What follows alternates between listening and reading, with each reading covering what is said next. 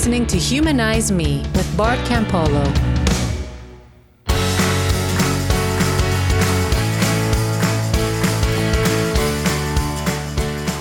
Hey everybody, welcome back to the show. It is a Q&A podcast, which means I am Q&Aing with my friend and producer and ally in goodness, John Wright. John, Hey. welcome to the show. How are you? I shouldn't say welcome since like you are the show. I'm Uh, part of the show. You are part of the show. What's been happening, man? You went on a great bike ride? I did go on a bike ride today. Yes. Uh, I, you know, I, it's funny. Um, I have two bikes that I ride a lot. 3 Mhm. bikes, actually. I have a commuter bike that when I'm riding to work, when I have to ride to a meeting, I ride. Mhm. And then I have a racing bike, which my I shouldn't call it a racing bike, but like it's a road bike. It's a it's a fast bike. Um, Right, and that's not um, good for commuting, right? No, no, that's one where you wear spandex and fancy shoes and you look silly, but you go. Do you, clip into the things? You do you clip in? Yeah, I do Yeah. all that. Yeah, you wear, you know, and so um, that scares me. and it's one of those things that you learn. But what's interesting is, is when you get those clip-on things, they're like, at some point you're going to fall at, at one mile an hour. like you're going to not be able to clip what I- in, and you're yeah. going to panic, and you're going to fall, and they're just like, get ready for that. So Yeah. it's one of those things that like you want to learn to use clip-on pedals before you're 45 because you really like at, at, at once you get past there, the, the little one mile an hour fall is probably not worth the risk. Right, right. No, I get it. and then what's the third one? The third one is this crazy tandem I ride with Marty. Oh, that's Called- right. it's called a Bilenky Viewpoint, and it is a semi recumbent. Marty has neck problems, so she can't ride an upright bicycle. So Uh-huh. she tends to ride those bikes where you sit down. So you're kind of like We- reclining? Yes, where your legs are in front of you. Uh huh. but you can get tandems like that, but they're really unwieldy and um, and you have the same problem as you have with all other tandems, which is that the person in the back is kind of looking at the back of the person in the front, Right. and um, and moreover. Your, your heads are so far away from each other that you can't you can't have a, a regular conversation. So I, I've never been a huge fan of tandems. The other thing is is you also have to synchronize your riding, synchronize your your pedaling, and that's Oh, right. and so if one of you is a stronger rider, um, you either you you know it just doesn't work out that well. So Marty and I, w- back when we lived in Philadelphia, we saw one of these weird bikes where it's recumbent in the front. The person in the front sits on the recumbent part, and Uh-huh. upright like a regular bike in the back Wow. and that puts your head like so the person in the back their head is just over the person in the front so they're really yeah, close. I can. Yeah, I can picture it because you're leaning forward, she's leaning back, yeah yeah yeah and so and- she's like just in front of you. and the person in the back is the one who steers and brakes Um, Got it. so the person in front has to have a lot of trust um, but the other thing is is that the, the the pedals are independent of each other uh, like the pedaling so marty who's in front she can ride in any it, she has her own set of gears she can ride whatever feels comfortable for her and then Mhm. whatever power she generates comes back through a chain to my sprocket and then and then i ride at whatever pace i want to ride so good. very hard to explain if i showed it Yeah, to you no, it seems it seems way better actually than the, than the other tandems. Was it way more uh, money? It was a lot of money. Um, we we actually got ours years ago. The first one we had one, and then we moved to LA, and it got stolen. Worst thing I remember that. ever. I remember that. Um, but the first one we got, we bought off the musician David Wilcox, who ended up becoming a good friend of ours. Huh. Um, and uh, he had had it with his um, with his wife, and then they sort of stopped riding it. And so I I had seen this one, and I was looking for them, and they cost ridiculous amounts of money if you buy them new. They're custom, and so um, he had one, and it turned out to fit us, which was a, a, miracle, um, such so to speak. Then it got stolen, which obviously it wasn't a miracle because, like, you know, why would you provide me with that bike and then and then steal it from me? Um, but then I actually found a guy in Pittsburgh who had another one and he sold that one to us to replace the the first one, and that's what Marty and I ride now. I- I'll send you a picture. We we could post a picture on the on the. I would love. Is there a photo of you guys riding it? I think there probably is. Yeah, I Yeah. would love that. it's. I mean, you look. It, can I just say it is an awkward looking bike. It weighs a ton. We are not fast. We look stupid on it. Um, but we are able to go and Marty rides as hard as she can and I ride as hard as I can and we talk all the way and it's glorious good fun as long as you don't get to a really big hill. Right. Um, yeah. and so so that's what we did. We got up early this morning. We went for a ride. Um, out on the Kentucky roads of uh, uh, the, by the river, Ohio River in Kentucky, and it was it was quite nice. And so, yeah, I think I do have a, a bit of extra energy today from having that So good. Yeah, Yeah, no. Well, I mean, I, I know you love it, and the and the thing is too, it's uh, a bonding thing. It seems like for you and Marty, which is It- really cool. It has been really good, and you know, it's funny. Sometimes they call tandems like the marriage breakers um, because people get in arguments and they don't get along, and and you know, there's a, ours has That's hilarious. this one has proven to be really good for us. Um, it's kind of Marty often says it's her favorite material item uh, that we we've ever had. It's because it's just it's just we've had a lot of fun with it. Um, Right. What's interesting is I am going to do, you know, on Patreon you you you put up all that sort of s- special content for people that Mhm. support the podcast, and my new bike um, has such a story behind it, and it is such a beautiful thing. Wait, that- which one of the three is the is road bike. one? The road Oh, bike. the road bike. I just got a new road bike, um, accidentally, basically. Like it, it's a long story, which I will tell on the podcast.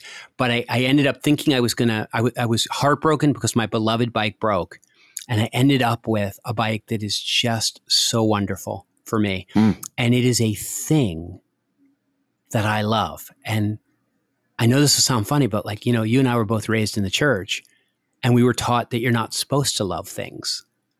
Right. Material possessions are meaningless, basically. Yes, and and or a temptation, worse than that. Like don't Right. Right.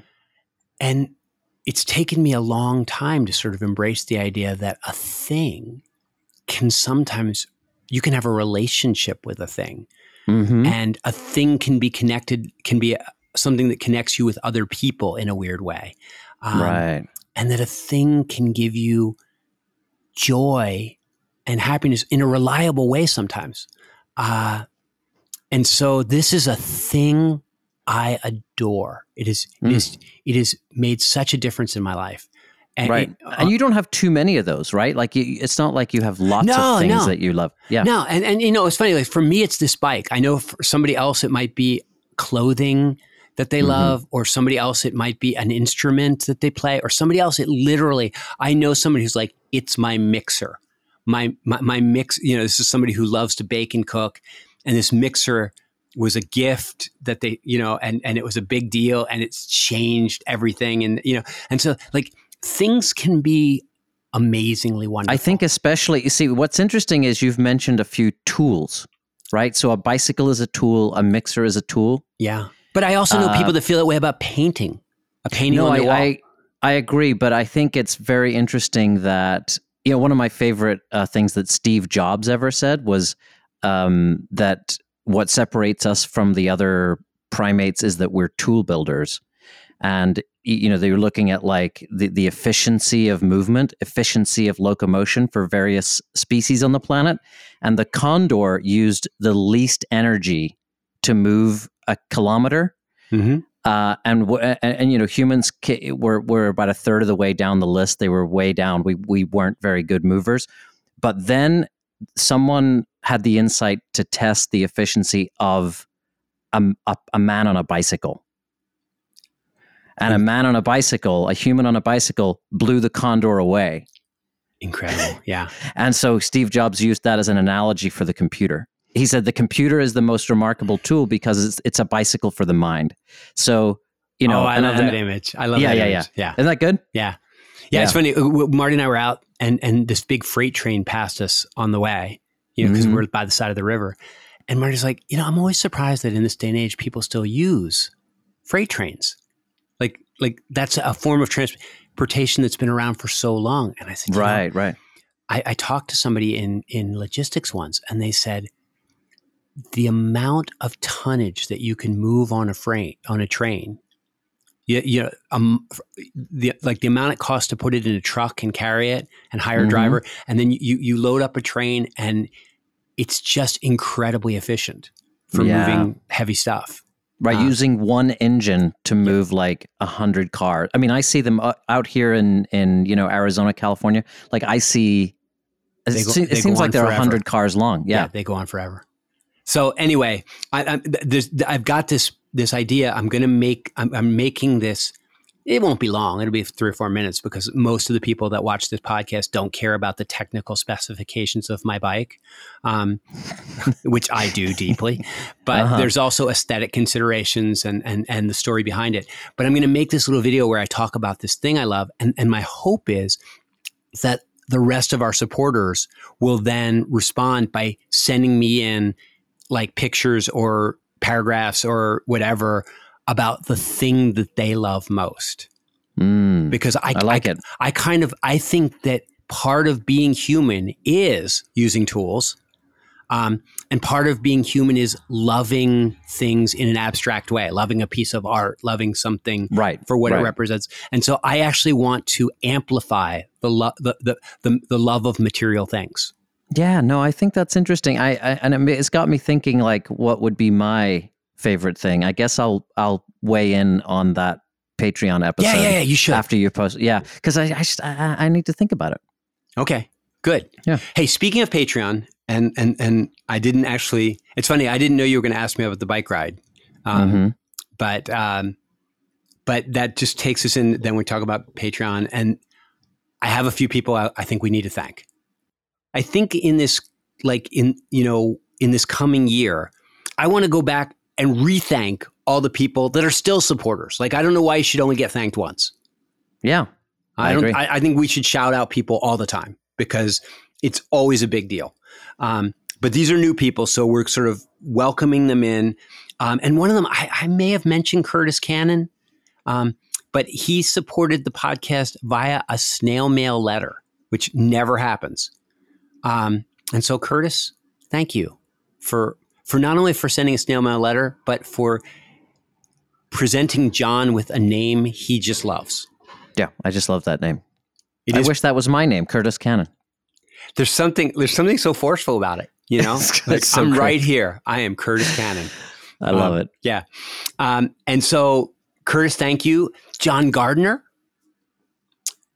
josh zach joshua zach um, which john you wouldn't know this but josh zach lives here in cincinnati he has he has occasionally stopped in on caravan he is one of the most beautiful young men i have ever met just in terms of like somebody whose aura you know whose sort of spirit Got a good vibe. he, he glows. He glows. I met. I, I was walking down the street one day in Cincinnati, and I came across. I- I saw this couple walking towards me, and I just thought, "Gosh, those people just look so like."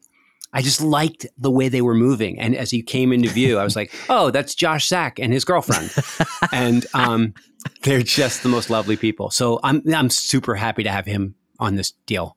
Um, and then Jack Bergstrand, who is uh, a, a new friend um, of the podcast, and and I think a new friend of mine. And I'm just, it's just thanks for all you guys. Thanks for joining on board.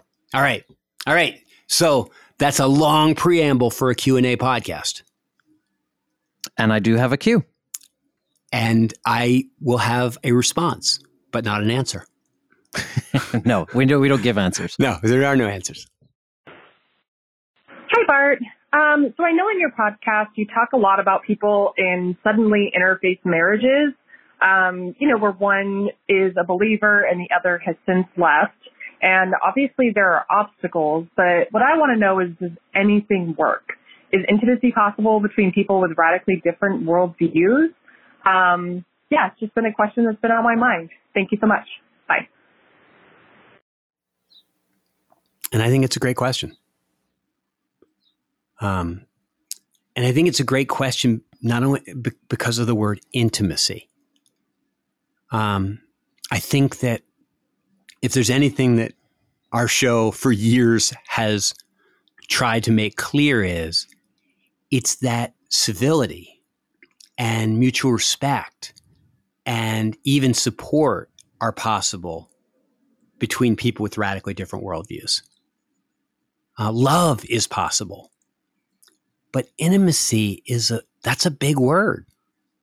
Yeah, I, I wonder, like when when you think of intimacy, I mean, I think intimacy is almost like one of those words like tree that you say to somebody, draw me a picture of a tree, and one person draws a little a little Christmas pine tree, and another person draws a, a an oak, and another person draws uh, a palm tree, and you go like, oh, tree is not a defi- it's it's not a narrow enough word.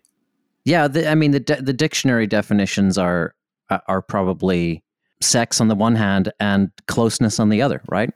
I, I, that's a great question. You know what? I don't know. I'm gonna. i have got a computer in front of me right now. I'm gonna look it up and see what the dictionary says.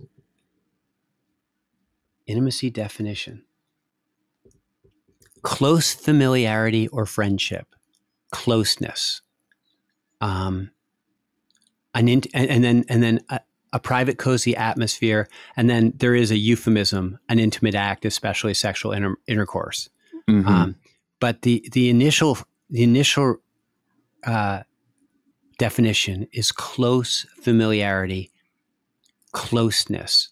Um, That's what I would say. If you said if you if you had to give me like you you get one synonym, I would say closeness.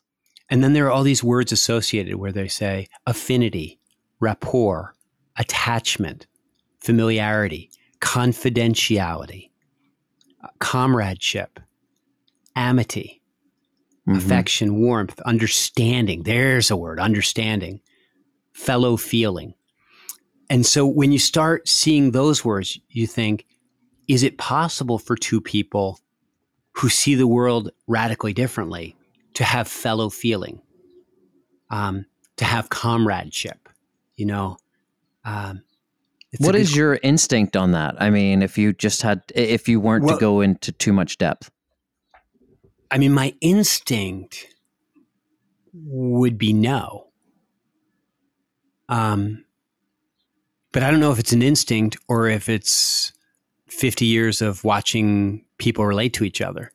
Mm. Uh, because it feels like it's very difficult. One of the things that creates intimacy is when people have a shared language um, where they can talk about things easily because they understand each other's references. Right. Um, I remember as a young guy growing up on a college campus, every now and then you would see, uh, and this was in the you know seventies when when my dad was at Eastern and I was there, and you would see a couple that were marrying uh, cross culturally, you know the, mm-hmm. the guy the guy was from he was he was from Africa and he he you know he had come over on some study thing and the woman was like a farm a Mennonite farm girl from Pennsylvania and they would fall in love and they were going to get married. And I remember watching the way people would respond to that. And in, in the world that I was in nobody thought that was wrong. But people would sometimes have a certain heaviness of heart as they would watch those guys go off because they were like it's going to be harder than they think and they didn't mean because the outside world is going to is going to jam in on them. They just meant like when it comes time to work through difficult issues or to raise kids or to figure out how to deal with aging parents they're not going to have a common they're not going to have a common background or a common language and it's going to make it harder for them to navigate those things. Um, that intimacy is harder in those situations mm-hmm what was interesting was that I noticed was long term, you would see the intimacy might be harder. And I've seen a lot of relationships where the that cross cultural thing. I mean, not that it doesn't ever work, but I've and sometimes people would say it makes it better. Um, but I, I, I, saw a lot of I've seen a lot of the struggles there. But what's interesting is is that I think it's that op that difference thing sometimes means that the attraction and the initial fascination kind of the falling in love part is almost easier and more, it amplifies that experience. Right. The wonder of being loved by another is all the more miraculous when that other is so different and when they see the world differently. Yeah, no, that's a that's a good that's a good thought. So, so I think that you know it, when you say to me like, "What's your gut?" My gut is that anytime there's a radical difference, not I'm not talking about difference in temperament, but I'm talking about a cultural difference or a worldview difference, um, or sometimes even an economic difference. Which I guess that is a cultural difference. If somebody comes from big money and somebody right. else comes from relative poverty, a lot of times it's a cultural difference. Definitely. yeah. But but wherever there are those big disparities, I, I think it raises almost like in diving, it raises the degree of difficulty of the dive.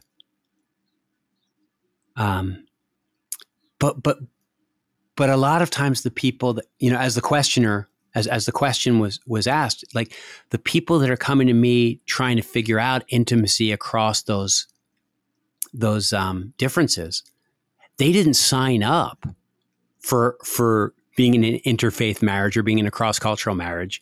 Like they were together, and then one of them came off the rails, Yeah. and so they're suddenly interfaith. You know, and it, this isn't what they bargained for, but they're like, "Hey, we have three kids together. We have all this history together. We really do love each other. Like, can we stay close?" Right. And it's And a very so- valid question, isn't it? It's kind of like, yeah, that's what I would be thinking too. Yeah, it's a really valid question. And yeah, and sometimes parents and kids get in the same thing where they're like, well, we were really close, but our shared faith or our shared atheism was a big part of our deal. Uh, it was a big point of connection between us. And then she went and got converted to some, you know, religion. Or then he went and lost and, and decided that he doesn't believe in God anymore. Um, Yeah, and so it, Pretty big it can- difference. and it can go both ways. Like I, I remember when I was a Christian, um, and sometimes a, a person would become, they would get, they would get saved or they would get converted in our in our youth group, and it would really mess with their relationship with their parents. And their parents would go like, "We can't talk to them anymore. Like it's like they're in another world." And we go like, "Oh, you know that those, they just they're not accepting the reality here." But and then and then I've seen exactly the same thing when with two Christians when one of them loses the faith where they're we can't talk to him anymore and it, it's like he's in another world. And um so yeah I think this is I think this is a real real problem. Yeah. I mean how about you John? Like have you have you been around any of these relationships? Have you seen anybody struggle with it No, I haven't. P- people tend to tend to stick together, don't they? In in this in the sense of like, uh, I even think about you and Marty, how uh, that transition that you made over time, you kind of made together. yeah you we were both on the same page, you know. Uh, Yeah, you were we- tracking with each other. It's not like it was groupthink or anything, but to a certain extent, when you're, I mean, it is kind of sociology 101 a little bit that when you're in this in this group with her, uh, you you guys are talking in bed about things. You're expressing, you know, doubts or this or that. Uh, that she's, you know, empathetic to those doubts and tracking along with you. Yeah, I mean, I often say that we were. Sometimes she would be a step ahead of me, and I would be trying to hold her back, and sometimes I would get a step ahead of her, and she'd go, "Wait, wait, wait!" But like we we brought each other along down that Right. road all the way, Right. For for years, you know. Which is, by the way, I find that interesting by itself. But so in the cases where it doesn't happen, that's what we're talking about. Like in, in the cases where someone is maybe reading or um, exploring watching, on their own. in- watching internet debates. Um, Yeah. yeah, Yeah. I get a lot of those. Um, yeah, or or they just have a lot of times. What happens is there's a tragedy that hits a family, um, either directly or indirectly, and for the one person, it is a clarion call to double down on their faith. hmm And for the other person, it makes them think there's nobody at the wheel. This this this doesn't make any sense. There's no way this is part of there's no way this is part of God's plan.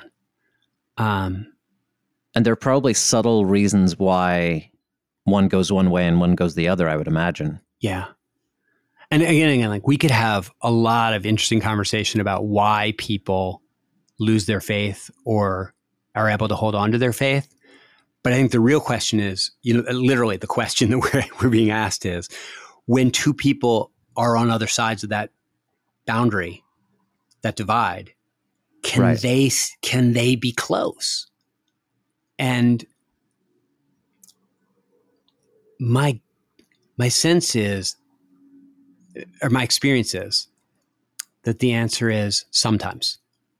A lot depends on a few key factors. Um, probably the most important key factor is is is there a lot of heat between them? Um, sort of romantically, sense of humorly, sexually, whatever you want to call heat between a couple. Um, You mean good good heat? yeah, like Okay. are they into each other?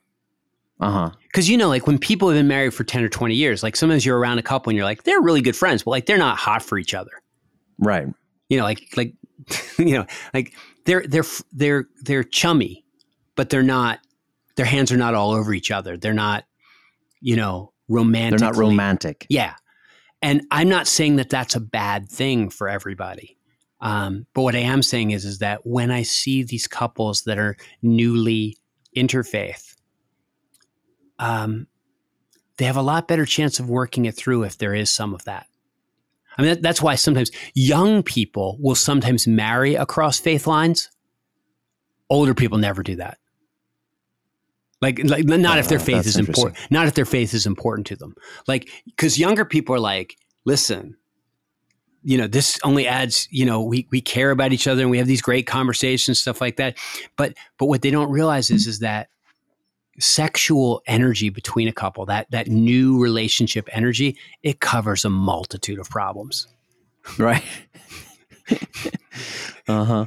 I mean, if I'm if I'm hot for you, all of a sudden, like your accent doesn't bother me, your, your cigarette breath I can get through, like whatever it is. If I'm hot for you, I it, it has it's it's an amazing overrider. Mhm. Um, but a lot of times that he, you know, very, very seldom does that kind of energy persist over the length of a marriage. Like that, that ebbs and flows. I, you know, I sometimes joke and say, like, you know, people say, you know, are you in love with your wife? And I'm like, uh, today, you know, yes, but like I've fallen in love with my wife like 27 times and fallen out of love with her 26. right. And you say, well, well, gosh, what did you do when you were out of love with each other? And you're like, oh, you know, we treat each other really nice. We're good friends. We, you know, we get along. Right. You know, we kind of, and, and eventually we know that we'll fall in love again. But, but that kind of Yeah. heat or intimacy, like when we're on a hot streak as opposed to when we're on a hiatus from that kind of energy, um, that's very common in a marriage. And what, what I find is, is that when you're in that, it overcomes a lot of differences. But when you don't have that magic magic uh, element, then sometimes it's it's harder to work through differences. Okay, so that's a big. You're right. I mean, that is a big different. You know, we talk about intimacy. I mean, that's a big difference in how marriages are that you would only really know from the inside. So it is a good question. Like, what kind of marriage do you have right now? Yeah, I, and I think that the other another aspect to that is is and it, maybe it's to broaden that out is is the relationship overall like and I mean kids, house, money, friendships, routines, tandem bike rides if you do that, whatever it is that you do. Like, is there an overallness where you say, wow, this ship is really worth saving? Like, Mhm. I, I, I value all of this stuff because what I find is that if the ship overall is really valuable, then people are like, look, I'll, I'll do a, I'll do a, I'll bend over backwards to find a way to make this work. So, so the, the, the, the, the, the heat thing is one thing. And then there's the, is, is there a good foundation there? Mm-hmm. Um, but I think that the third thing is really maybe as as important as any of them, and that is what kind of atheist is the atheist, or what kind of Muslim is the Muslim, and what kind of Christian is the Christian. because how my, much heat is there between them and God? I think part of part of it is that you know, like nominal. If you know, you give me two nominal people who are like mm-hmm. not that into it, not that not that practicing, like you know, you can be lukewarm in any number of flavors, and if if if your worldview doesn't matter that much to you, if you live more in the moment of like, hey, did you get gas in the car? Hey, you know, what are we having for dinner? Right, um, right. I think I think those people who are not for whom religion is icing, but it's not really the cake. It's not the main course. Mm-hmm. But I think the other thing is, even if you have people that are really devoted to love and to care and to forgiveness and to um, making the world better for other people and for gratitude and all those things you say, if a person's committed to those things in a secular way or in a Christian way or in some other way, I think for those people, they may have a harder time because their worldview is something that they are experiencing and, and the, a lens through which they are looking at everything all day, every day. Yeah. You know, if somebody's making their decisions about what kind of car to buy or about what kind of food to eat, and they and they keep going back to, well, because this, you know, because I want to be faithful in this thing, because because the Bible says this, because God is true, you know, or because this is the only life I have, because I want to, I've come to the conclusion that the way to make the most of my life is this, you know, uh, because science tells me that, because I, I want to be an altruistic person, because I believe it's my best chance of experiencing meaning, you know, whatever their worldview is, if their, if their worldview is actually a big part of their everyday thought processes, mm-hmm. then I would say you get into a special case where there are two things that are you know, really important. And the one thing that's really important is is how exclusive is that worldview? What do you mean uh, exclusive? What I mean is that there are forms of Christianity that teach that this is our way of relating to God and that this is the best way of relating to God, even, but it's not the only way. Oh, be, okay. Okay you know, and that that those are the people that go to the interfaith thing and they're like, oh, the imam, like I, I'm so interested in the way that they, you know, the way that they practice their faith. And they don't in their back of their minds think, and it's so quaint that they do that, like right before they die and burn in hell for eternity for not being a Christian. Like there are uh-huh. a kind of Christian who believes that if you're not in the Christian movement, you are you are not only outside of the movement, but you are outside of the favor of God.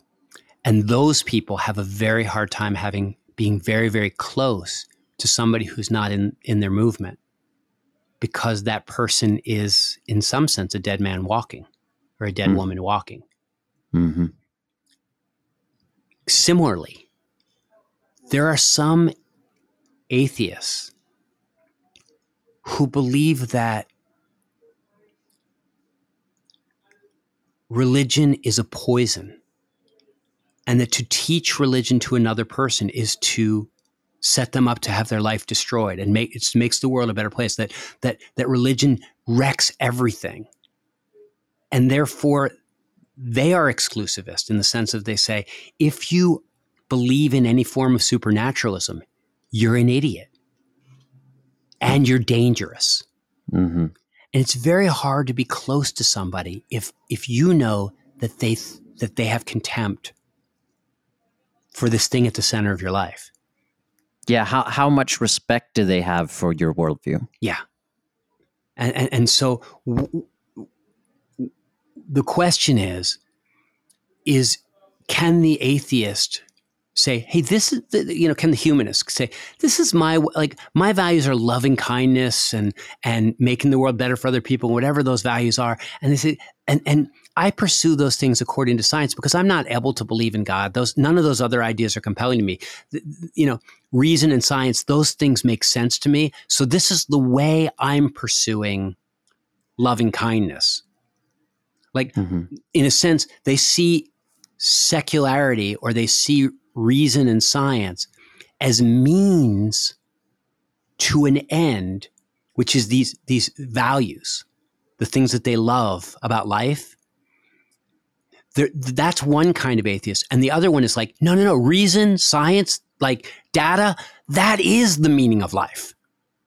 Like that's the only thing valuable. They don't see it as a tool to get to love or as a tool to get to a better society. They see it as this is this is the society as a tool to get us to a deeper understanding of science. Hmm.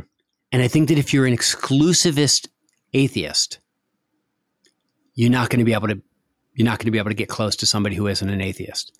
And if you're an exclusivist Christian who believes that everybody else is not only wrong but dangerous,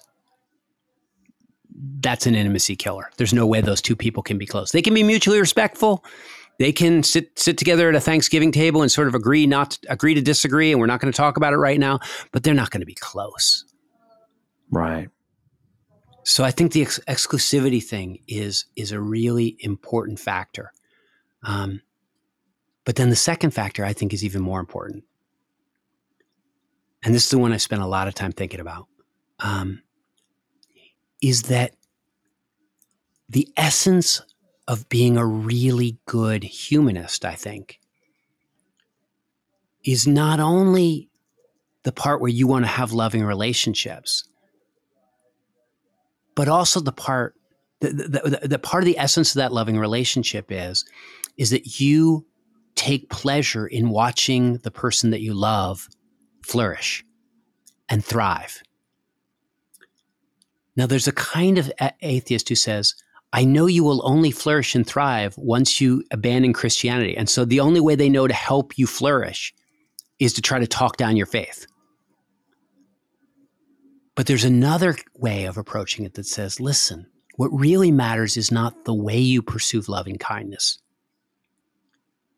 but but but that you're pursuing loving kindness. And so if you're going to pursue loving kindness in a theistic way because that stuff makes sense to you or because you can't imagine leaving it like i can support that i want to i want to help you flourish in your own way and so and and similarly the christian who looks at their no longer christian spouse and says but what do you care about? And he says, I care about love and I want to be, you know, I want to make the world better and I want to make the most of this life. And they go, you know what? Those values seem a lot like mine um, I want to support you in that. Mm-hmm. And I want to, I not only want to support you in that, but I want to understand how that works. I want to meet your new friends. I want to read the book that you're reading, not because I want my own thing challenged. Like, don't give me the books that are like 77 reasons why Christianity is bullshit. Don't give me that book. but I want to know how it works for you. I want to know what's exciting to you what you, what what motivates you to be more loving what right i want to know how your thing works and so and and and, and similarly the, the atheist has to look at their christian friend or spouse or parent and say listen what happened at church this week you, pray every day what what messages are you getting and he said but why would you even care you don't even believe that's true and i go like no no no but i do believe it's true I do believe that that person is praying and that they are getting messages. It may be coming from another part of their brain and they're misinterpreting it as God. Like, that's not the point. The point is, I don't want to know whether their worldview is true. I want to know how it works. I want to become really good at knowing how it works so that I can encourage the best parts of it. And so I can challenge the worst parts of it, but not challenge the a priori assumptions that it's built on, not challenge like there is a God or the Bible is true. No, no, no. I want I want to critique it in terms of its impact on their life and in terms of how it's helping them either to live up to their values or, or how it's causing them to fall short of their values. Yes, very pr- pragmatic. Like, does it work? Yeah. And How's so, it working for you? Yeah, in terms of our shared values. Because here's the thing, I don't I don't think people that have fundamentally different values can be intimate. But I do think that people that have fundamentally different worldviews can be different, can be intimate. Yeah, It- yeah, yeah. If No, that's a good distinction. I mean, it's like uh, values are are at the core, right? yeah. But it, but you see, the thing is, is that it's not. We can't agree on our values and then go like, okay, and now we won't talk about it anymore. no. because what what happens is is that the, not just the values I'm pursuing, but the way I'm pursuing them are are very important to me.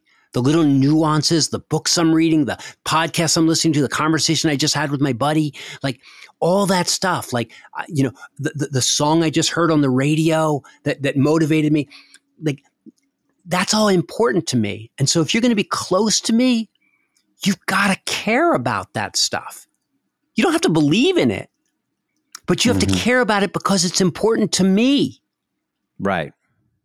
You know that that's my like. Hey, if I'm into ballet, you better learn some stuff about ballet, or you can't get close to me because I'm going to be talking about ballet, and you've got to at least be conversant. You don't have to dance, but if you don't, if you're not going to come and watch, if you're not going to ask questions about how practice was today, if you don't want to see me become a better dancer, then then I can't be close to you. And so, in a real sense there needs to be a commitment to engagement that isn't about winning the argument about which way of life works better. In a real sense, it's like two people from two very different countries. And they sort of they decide we're not going to get into a war about whose country is better. I'm not going to like the point of our conversation isn't to figure out whether you're moving to France or I'm moving to Italy. That's not why we're going to talk about France and Italy. I'm not going to try to run down Italy so that you think it sucks and then you'll come and live in France or vice versa. But rather, you're Italian, so I'm going to come and visit you in Italy. And I'm going to uh, uh, uh, come not as a critic, but as a as a tourist, as somebody as somebody who's interested, who's like, show me the best parts of this. Why do you like it here? How, what do you eat here? Wait, those people are talking in, in a different language. What, what did he mean when he said that? Why do they use their hands that way? Like you, you ask questions not to point out what's wrong, but to understand how it works. Yeah. And then you say, "Hey, listen, would you would you want to come back to France with me? Because there's some things here. Like we do some things really differently. I think you might really enjoy them. Like this is how we do things." And and you ask questions because you want to understand why the person you love loves their homeland so much.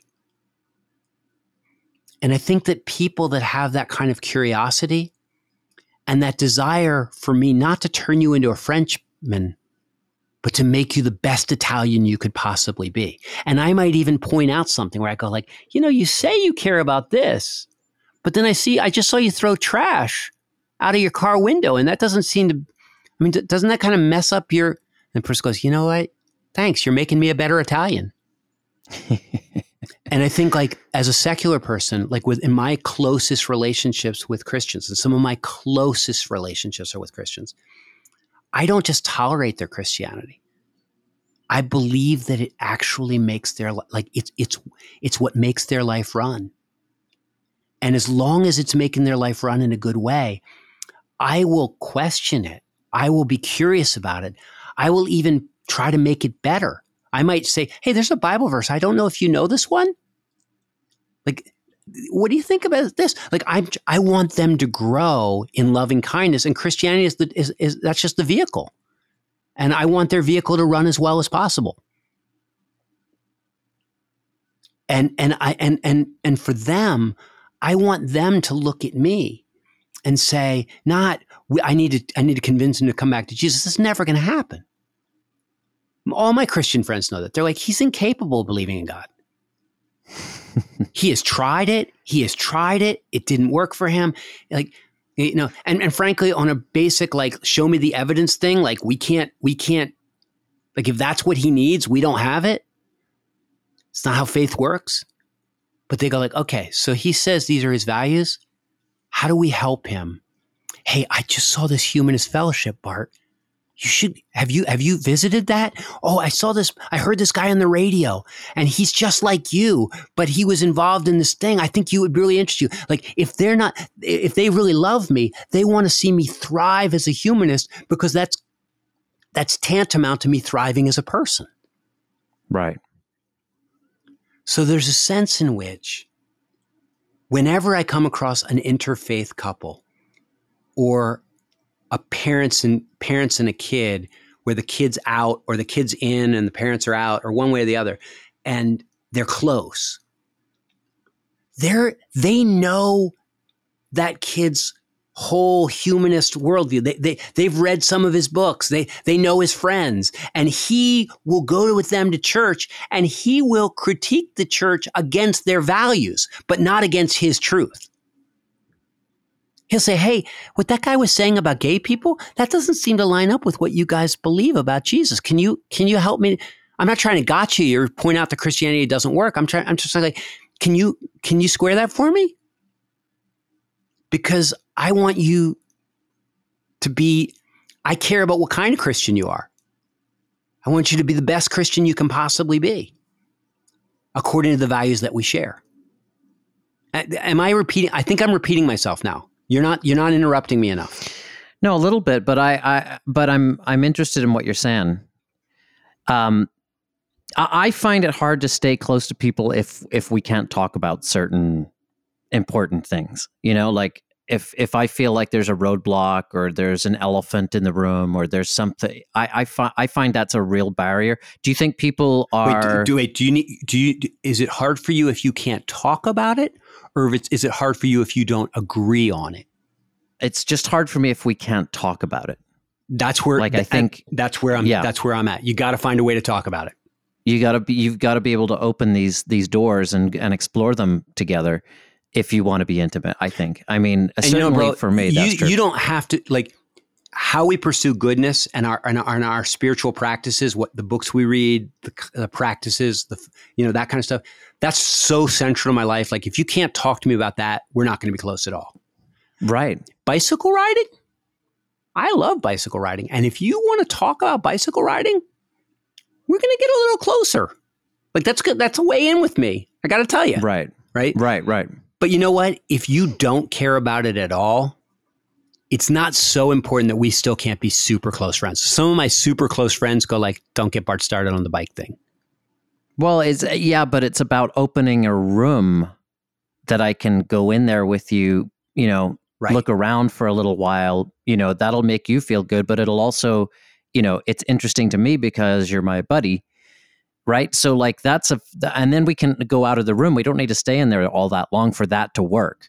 For Yeah, that yeah. to be useful. But but the truth is that's that's right. If you're if if I tell you about my bike and how I how it Mhm. came to be, like I will on that Patreon thing, Yeah. and if you don't ask one question, if you don't show any interest, right. I'm going to feel like I don't need you to care about bike bicycles for bicycle's sake. But my goodness, like if you care about me, this is an important part of me. And yeah, so you know that this is what I'm all about. yeah, we don't have to stay in that room forever, but you you got to you got to go there. Yeah, and John, No, I agree. All I'm saying is there can't be locked doors. no, as a for me for me to be really close to someone there can't be locked doors there just can't but I'll tell you what, I have some doors that if you're going to come in there, you better be sensitive because uh, you know what, I that I I can I can get hurt in there, and so right there are correct ways to come in. So like, yeah, somebody says, you know, I've I've some of the biggest asshole Christians I know are like, I'm totally willing to talk about faith with you, Bart. And then you start talking, and they're like, "You're, you know, I don't see how you could have any moral value at all. Like, I mean, you're no wonder you're burning in hell." And I go, like, okay, this is not bringing us closer, right? No wonder you're burning in hell So, so there are rules of engagement here, and that's what I'm saying is, is that this tourist, the idea of I'm interested in this because it's part of who you are. I'm interested in this because I see value in it. I see that it it, it, it enhances you in certain ways. i I, am looking for the good here. Um, and that doesn't mean I'm blind to what's wrong or that I can't tell you why it doesn't appeal. You know, somebody, have you ever had somebody say to me, this is the world's best taco and they hand it to you and you taste it and you go like, what do you like about this taco? like I, I gotta uh-huh. tell you, like I don't get it, and they go like, "No, no, it's great." Like, and I go, "It's way too spicy," and they go like, "I love spicy," and you go like, "Okay, I don't like." I can even tell you why I don't love your taco, but I still need to. I still need to to know about your taco. I want to know why you love it. I want to know why you love it. And I want to yeah. be I want to be astute enough that I can see when it's doing something good for you. Hey, my dad is 85 years old. He's in a he's he's in a he's in a rehab facility right now trying to recover from the stroke, right? Right. That'll shake you. That could even shake you oh, spiritually, yeah. right? So the question yeah. is: Is my is I go? Hey, there might be an area of weakness here. This is this might be the time when I can finally win the argument and convince him that God doesn't care or whatever. On the contrary, I'm sort of like, hey man, what are you reading? Have you talked to your Have you talked to your friends Alan and and, and John, like his kind of Christian running buddies? Mm-hmm. You say like, if he if he says to me, I don't know, Bart, the COVID thing, it's it's it's it's shaking my faith. And I go like, listen, man you know, Christianity's been around a long time through a lot of plagues, through the Holocaust. Like, how did those people solve that problem? And we ended up, we had this conversation a few weeks ago, and we, we ended up talking about neo orthodoxy and Niebuhr and Bultmann and and and Don, Bonhoeffer and Barth, um, who I was named after. And and at the end of the conversation, he goes like, "Hey, good sermon, Bart. He's like, "You're really encouraging me in my faith." And I go like, Dad, if you ever, if, if you came across me in a hospital bed dying, and I was all of a sudden looking at the Bible and saying, I think I want to accept Jesus Christ as my personal Lord and Savior, I hope you would stop me. I hope you would say, Bart, come on, man. That's the pain talking. That's the fear talking. That's not who you are. I know you. And remember what you said about this. Remember what what what you what what, what Ingersoll said about if this life was went on forever, it wouldn't have any value. Like like stick to your guns, man. This is not the time to switch horses. Like right. dance with who brung you. I said, that's what I hope you would do for me, Dad. He wouldn't, but that's okay. I, I, I, think I think I think if he was in his I think he was at, at his best, I think he would. Yeah, yeah, yeah. No, I, think, I, I know what you mean. I think at some point you you understand who a person is, and and that that their faith or their lack of faith or their commitment to a certain ideal that that's not just something they believe that's who they are. That's part of their identity. and that yeah and that all springs out of closeness though intimacy. Like that all springs out of knowing that person well being in having been in their rooms. Yes. And so, and, so and it, had the had the talk where yes. you kind of go like yes. yeah. Yes. This is an important room. Yes and, and and it's part of what makes this house the house that is. Like here's the thing I I've talked with my dad enough about faith to know that believing that God isn't in control of everything that happens in the world, but believing that God is capable of working in your life in the midst of whatever is happening, that, mm-hmm. that is who he is and that is what has that that has carried him this far. And and it's shaped him and made him a more loving person to believe those things. And so you say, but you don't think they're true. And I go like, it, on a deep level, like it doesn't matter. This, especially at this point in his life, it doesn't matter whether they're true or not. He'll find that out soon enough or not find it out soon enough. What matters is that's who he is. And I love him and I want him to be who he is. And I want to encourage him to be the best version of who he is, not some half-ass version of what whatever. If I talked him out of Christianity, do you think he would immediately go like, "Oh, well, now I'll embrace the finitude of life and and find joy in in"? No, he would just feel like he had wasted his life. He would feel like he'd he'd, he'd bet on the wrong horse. And you go like, "Do you think that's possible?" I go like, "I I'll we'll never know because I'm never going to go there." Right. I'm going to try to help him because I see value in his practice. I see value in what he did. And the way the, the, I, I meet people all the time who are on really bad paths in their life, and his version of Christianity put them on better paths to better relationships and better lives. I'm like, I'm, I'm not gonna, Of course. I'm not gonna Yeah. knock that. Right. And so that's the thing. Like, I'm not, not now. You say to me, but Bart, do you really think Italy is? Do you really think France is as good as Italy? And I'm like, nah, our food is way better. what are you talking about? Right? but I understand why the French love France, and I don't want to turn them into half-assed Italians. I want to turn them into people who really, uh, who really love Italy and appreciate it, and love Italians and appreciate them, and then go home to France. Now, there are people who are cast out of their own countries or who lose faith in their own country. There are a lot of Americans right now who are getting ready to move to Canada if Donald Trump wins again, and, or at least they're talking about it. And They always talk about it. they always talk about it. Nobody ever does it because that's No how one ever does it. That's how deep it runs, right? yeah. That's that's how deep it runs.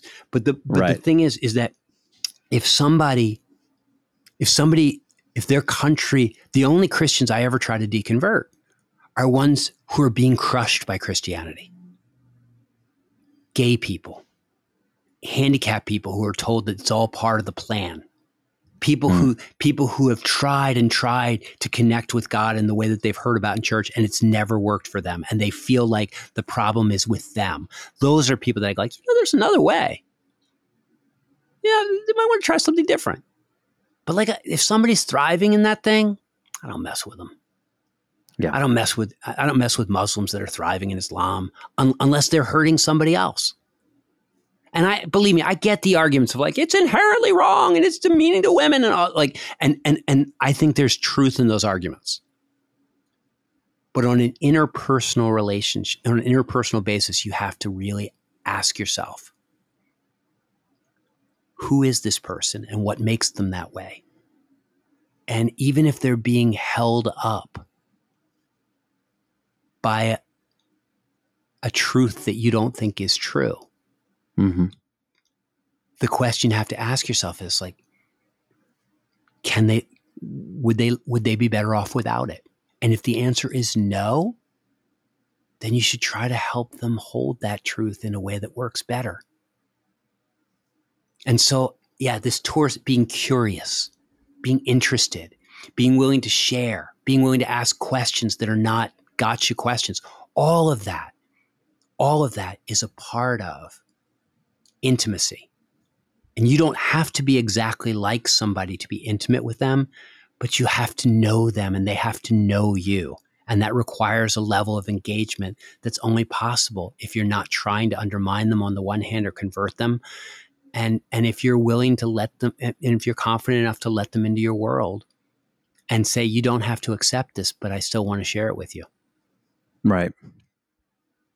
I've got I've got one sort of bonus Yeah, we little should, we should, yeah, here. because thir- we should wrap this up. a 30 second bonus question. Does sense of humor matter here? I mean, I feel like when people are able to be playful about this stuff, it can help. Am I right? Yeah, I mean, you know, you, we could get into classic marriage stuff. Um, I'm trying to think of who that researcher is that has the five, um, the five, the four horsemen. Is like contempt. Oh, You know, com, uh, is it Gottman? Gottman. Yeah, yeah, yeah. I, I, I, I, I'll look it up. That Gottman's four horses. Uh, four Four, horse. four horsemen of the Yeah. apocalypse. Yeah, and Yeah. he says he says, look, uh, you, you, if I find criticism, contempt, defensiveness, and stonewalling, and stonewalling is when you go like, we're just not going to talk anymore about this. I'm I'm just I'm just I'm, I'm just withdrawing. The door is locked. Defensiveness is when you see yourself as under attack, and so you're not sharing anything. You're defending everything um, and you're not willing to admit that there's anything wrong with anything that you're doing but for fear that that'll be used against you. Contempt is when you look at the other person and you think like, you idiot, how could you possibly think that? And, and I don't know how anyone can be an atheist and look at a believer and not understand how they could be a believer when it is historically and naturally one of the, the simplest things to understand in the world. Um, and criticism. And again, like if you're showing up, if you want to show up, come to church with me so you can criticize it. no, no. But if you want to come to church, it's not so going to work. you can understand it, and, and and you can ask questions. You c- you you know, but but like there's a difference between positive criticism and and and, and negative criticism. Positive criticism is like, hey, if if you turn that knob over there, don't you think it, you, you might be able to get a little more speed out of this car? And like, hmm you know, hey, you know, that might Yeah. work better. Um, you know, we do something over here in France that you like, you might want to try this on your, you know, the, the, there's there there because that's the thing is that within within these worldviews and within these lifestyles, I've learned so much from Christians about how to build communities, about Right, how right. to create events, that about how to create dy- dynamic you know im- motivation for people to, to live up to their values like there's a lot of cross pollination here so so so the, the criticism that gottman's talking about is that kind where you're like i'm going to show you why what you're doing sucks Yeah. and so yes sense of humor is one of those things where you where, where i think yeah if people can't laugh at themselves and at laugh at at each other's foibles because if there's anything about all these worldviews is that none of them we're, none of us are consistent in living up to our own worldviews so if we look if we if we look very carefully at our at our partner and if we look very carefully at ourselves we're going to find plenty to, plenty to laugh at Yeah. Yeah. Yeah. It's good. so yeah, I think that's a really good addition. Um, today we're talking about God, but like it might be that your kid gets really into high lie, or it might be that your mom gets really turned on to Alcoholics Anonymous, and you feel like that's taking her away from you. And what I'm saying is like, if your mom gets swept up in Alcoholics Anonymous and it feels like it's taking her away from you, you better get curious. You better get to a meeting you better stop trying to point out why it's psychobabble or why it's all veiled Christianity. And you better start to look for the value in it because otherwise you can't be close to her. So, yeah, yeah, I think this is relevant. I, I hope it's relevant beyond the handful of married people that are probably in this situation that are going like, this is exactly what we need to be talking about. But, uh, Yeah. No, I, I, and I think there's a lot of, um, you can extrapolate this to all kinds of things. Yeah. I, I, I know I've done a lot of this. What, oh, what about this? And, and I've been using my voice a lot in this conversation. And I think you sort of go like, wow, he has a lot of energy around this topic. And I'm like, I really do. I really have a Mhm. lot of energy around this topic. And I don't think, I know, John, we're, we're, we're, we, I'm looking at the guests we're trying to line up. We're going to try to get into how we can make the civil conversation in this country work better and, and how we can create how we can contribute to kind of helping us get out of some of the problems that we're into right now and, that we can't talk about anything. Um, and you might say, well, this is a weird marriage. That's that's where you want to start interfaith marriage. And I go like, I think a lot of what we just talked about is really relevant to the politics of our country right now and to the politics of race and to the Me Too movement. Um, it is. I was thinking, I was thinking that all the way along. Yeah, I think I think Yeah. I think this is you know, I, I thought like in a few weeks we're going to start this, you know, series of podcasts where I, I think we just started. Yeah. Absolutely. All right. Thanks for talking, man. Well, thanks, man. This is great. And uh, thanks for listening if you're still here. And we will see you soon on Humanize Me. For more on Bart, go to bartcampolo.org. If you like this podcast, please consider supporting it every month and get extra content for it. Go to patreon.com slash humanize me. Our patrons do make the show happen. Follow us at Humanize Me Pod on Twitter and Humanize Me Podcast on Instagram. You can also join other listeners on our private Facebook group. Just search Humanize Me on Facebook. To ask your own question on the show, leave it as a voicemail at 424 291 2092. That's 424 291 2092. And finally, please review us on iTunes. It really helps. Catch you next week. Humanize Me is a production of Jux Media. You